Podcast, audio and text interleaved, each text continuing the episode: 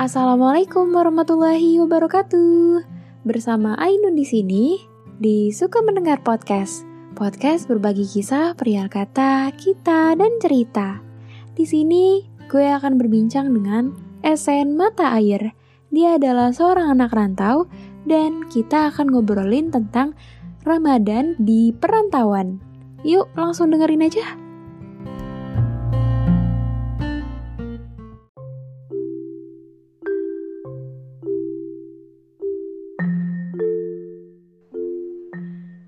Mbak, gimana kabarnya?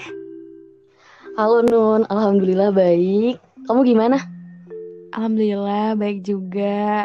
Gini nih, oke, para pendengar, Mbak Seli ini adalah seorang perantau dari Palembang yang sekarang bertempat di Jakarta. Kurang lebih tujuh tahun ya?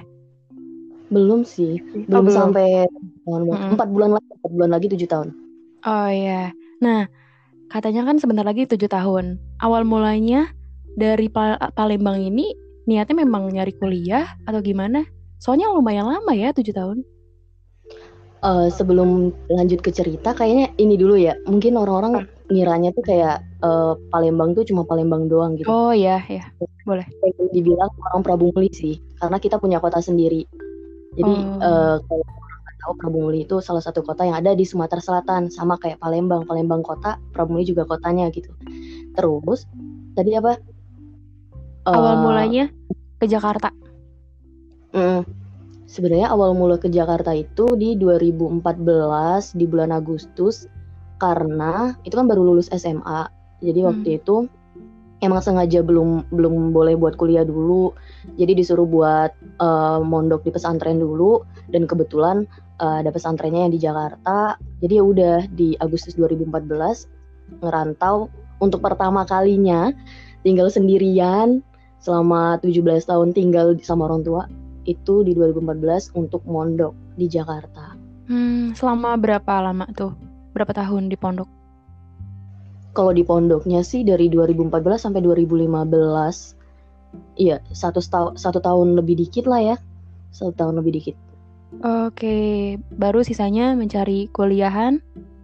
Kuliah Enggak, malah apa gimana? enggak malah setelah dari dari pondok itu kan kayak cuman berapa cuman satu tahun lebih dikit gitu kan udah Hmm. sama semua hal gitu terus di 2015 akhir aku tuh kayak ada apa sih namanya biasanya ngabdi gitu buat ngajar ngaji Hmm. gitu 2016 awal baru kuliah Oh iya, dan sampai sekarang bekerja gitu. Iya.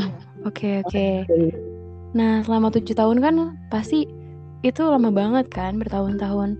Apalagi Lumayan. iya, apalagi momen-momen puasa jauh dari keluarga. So Hmm. apa sih yang dirasakan pertama kali saat jauh dari keluarga pas lagi Ramadan? kalau untuk pertama kalinya berarti untuk Idul Fitrinya di 2015 berarti di Idul Fitri. Idul Fitri pertama kali nggak di rumah itu di 2015 dan itu aku nggak pulang kampung Idul Fitrinya, sholat Idnya di Jakarta. Itu yang pertama Hmm. kalinya. Itu eh, karena waktu itu tuh lagi ngejar kan dulu eh, kita lagi hype banget pengen daftar stan gitu kan. Jadi aku Mm-mm. pengen ngejar di 2015 pengen lulus. Nah jadinya eh, aku harus ambil istilahnya kayak ujian akhir di pondok dan itu nggak boleh pulang sama sekali. Nah makanya di bulan Ramadan itu aku di pondok sampai Idul Fitri di pondok. Tapi gimana ya? eh, untuk pertama kali eh, puasa di rantauan dan untuk pertama kalinya Idul Fitri nggak pulang dan untuk pertama kalinya kehilangan salah satu anggota keluarga saat itu pas satu Oh. minggu setelah bulan puas eh, satu, satu minggu setelah Lebaran Hmm. itu pertama nenek habis itu seminggu kemudian kakek dan aku nggak Hmm. ketemu. Padahal pas Idul Fitri itu eh, masih teleponan sama kakek kan. Aku ngirim eh, ngirim hadiah gitulah buat Lebaran. Sendal buat dipakai buat sholat id buat kakek. Eh, dan ternyata dia dia nelpon. Kata dia sendalnya pas kata dia gitu. Bilang makasih dan segala macem. Terus kayak bye bye gitu kan. Di rantauan. Padahal ini pertama kalinya Idul Fitri nggak Mm-mm. pulang. Yang ngerantau gitu kan. Ya, ternyata eh, seminggu kemudian nenek meninggal habis itu sabtu minggu lagi kakek yang meninggal dan Hmm. ya, itu dalam keadaan merantau untuk tahun pertama, Idul Fitri pertama, dan cuman bisa via telepon doang. Itu pun pas via telepon susah banget ya di pondok kan nggak megang yeah, handphone ya. Iya yeah, iya. Yeah.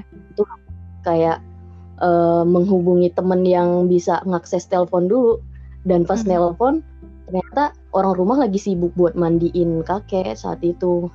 Itu bener-bener hancur banget sih rasanya.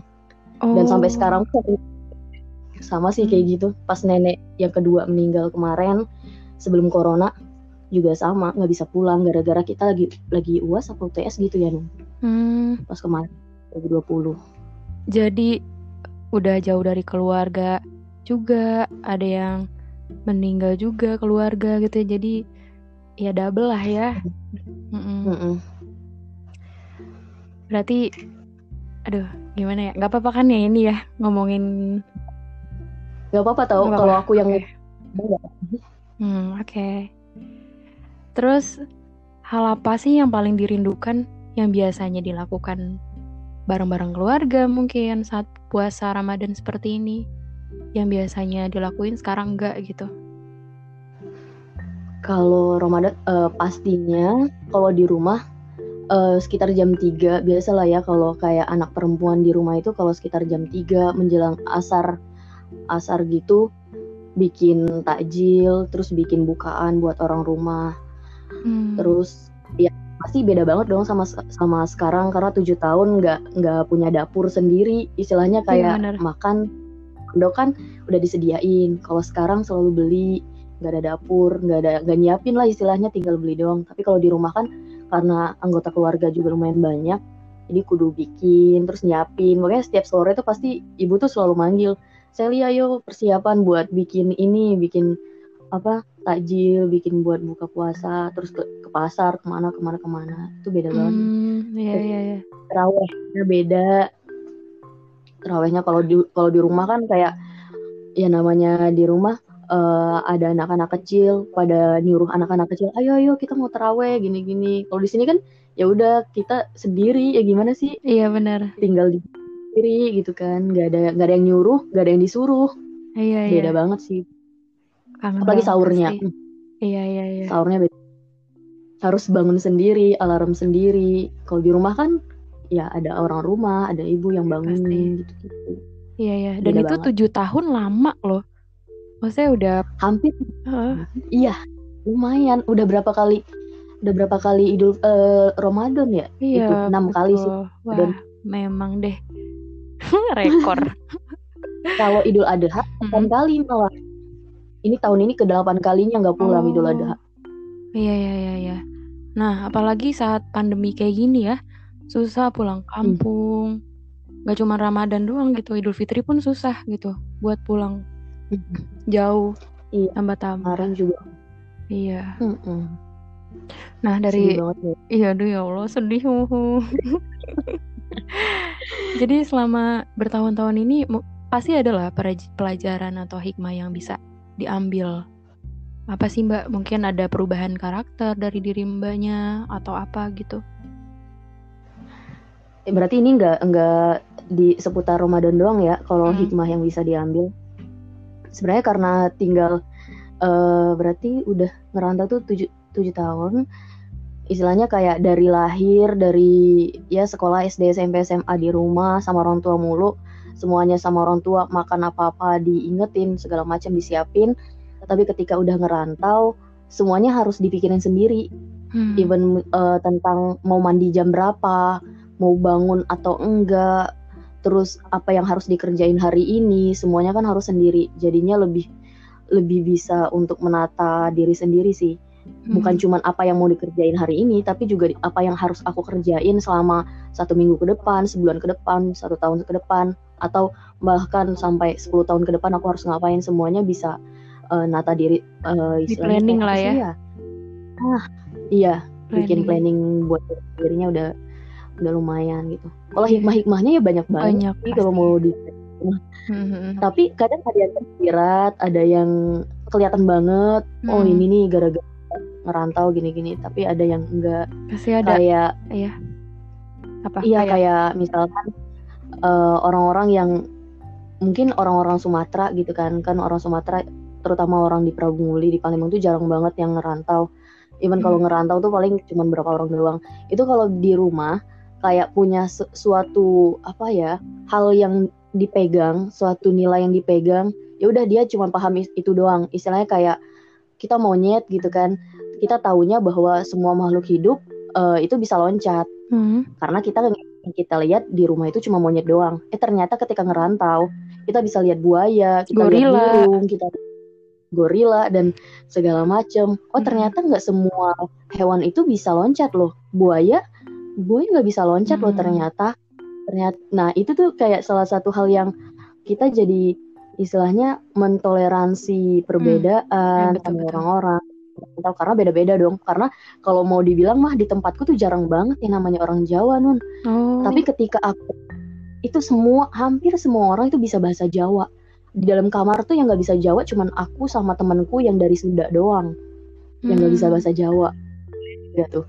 Ini kayak wah gila ternyata selama ini tuh kita bener-bener kayak di kerangkeng di satu tempat dengan nilai-nilai yang itu doang. Mm-mm, betul. Keluar kita bisa ketemu banyak banyak perbedaan dan kita bisa mentoleransi banyak hal, banyak perbedaan. Iya, iya, Gitu iya. sih.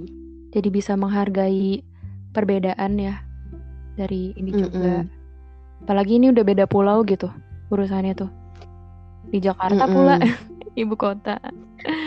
Iya, eh, semua orang tuh ketemunya di Jakarta Betul. gitu kan, entah Dipusatkan di situ. Mm. Iya iya iya. Wah menarik. Tuh. Oke untuk untuk apa ya pesan-pesan bagi para pendengar yang sedang menunaikan ibadah puasa Ramadan tahun ini ya agar lebih bersemangat mungkin ada pesan-pesan buat para pendengar Aku nggak bisa ngasih pesan-pesan.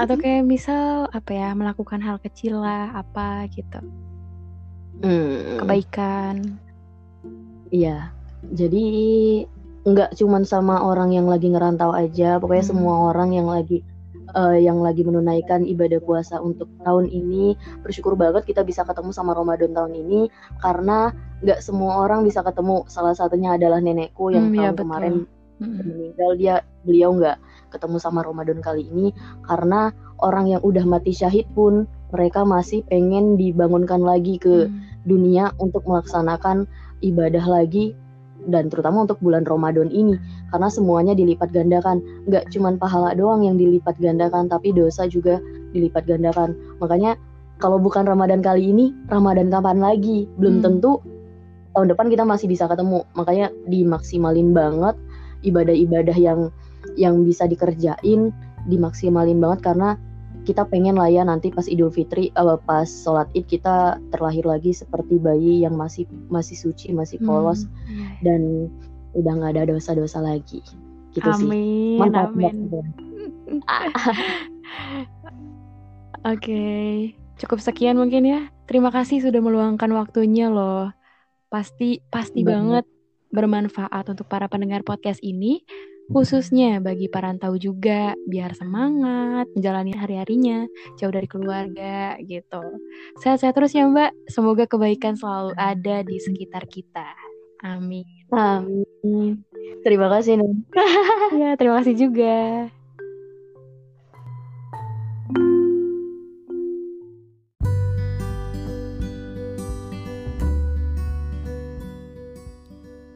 Bagi kalian yang sedang di perantauan, tetap semangat saat Ramadan. Tak apa, tak pulang kampung, masih bisa bertemu Ramadan saja sudah bersyukur dan beruntung. Meskipun kita berjarak, tapi hati dan kebaikan kita jangan berjarak juga ya. Oke, para pendengar yang baik, terima kasih sudah dengerin podcast ini.